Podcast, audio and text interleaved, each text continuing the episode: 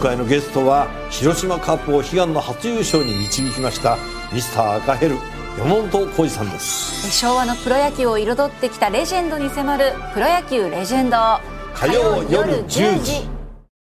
ラジオで毎日聞く健康管理モーニングライフアップ今日の早起きドクター今週は東京都医師会理事で阿佐ヶ谷にあります川北総合病院理事長補佐、えー、心臓血管外科医の新井悟さんをお迎えいたします。新井先生おはようございます。おはようございます。よろしくお願いします。お願いします。さあ今週は足のむくみや小村返り、えー、下肢静脈瘤といった症状病気について詳しく伺ってまいりますが、えー、初日の今朝は足のむくみについてであります。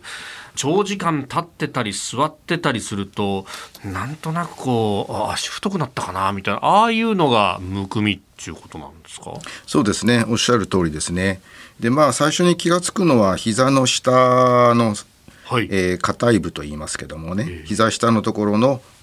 ふくらはぎのあたりとかですねすねのあたりがむくんでる、まあ、足の甲であるとか足首とかですねそういうところが腫れぼったいということで皆さん気づいてると思いますけれども、えーはい、むくんでるなと思ったらこれ何かにかかればいいんですか？はい。あのむくみの原因っていうのは非常に多くてですね、はい、あの全身の病気の原因でむくむこともありますしそれから、えー、足自体のですね問題で、えー、むくむこともあるので、はい、えー、非常にあの何かというのは最初の状態ではですね、あのここだけかかればいいっていうのはないんですけれども、はい、まあ、最初は、えー、一般内科の先生とかですね、そういうところに相談をされてそこで、えー、まず全身の検査をしていただいて、うん、そういうところが悪くなければ今度は足の専門の先生に見てもらうっていう方が、えー、見逃しがないと思いますね。はいこれその例えば遺伝であるとか、はい、あるいは男女差みたいなことあるんですか？そうですね。女性の方がどちらかというと気づきやすいという点はあると思いますね。まあ、男性ですと大体ズボンを履いているのでですね、はい、なかなかあのパッと見にすぐわからないというところはあるかもしれません。うん、確かに、はい、あのズボンが入らなくなるほどむくめば、まあ、男性でも気づくかもしれませんが、は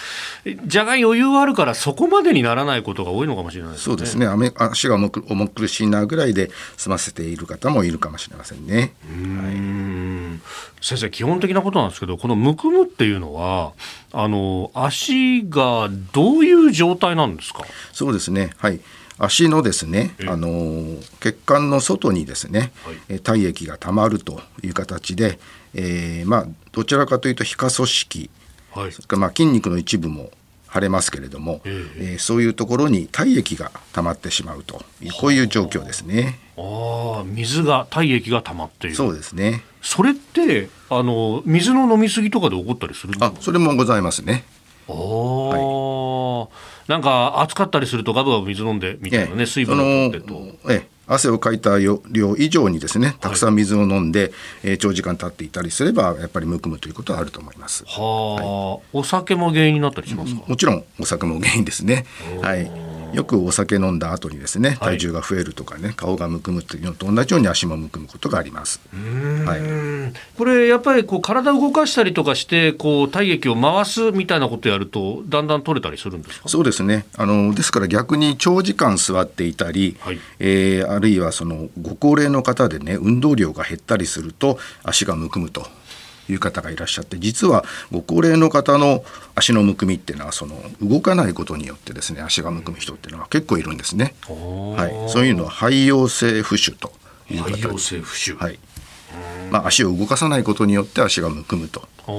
まあ、足の筋肉ふくらはぎの筋肉っていうのは第二の心臓と言われてもいますので、はい、そこからですね足の筋肉が収縮することによって、えー、血液を心臓に戻してあげるという作用がありますので足を動かさないとおそういうむくみが出てしまうとい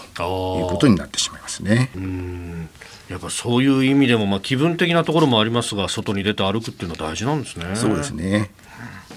えー、今週はさらに詳しくこの足の病気について、えー、伺ってまいります。川北総合病院の心臓血管外科医新井悟さんでした。先生明日もよろしくお願いします。よろしくお願いします。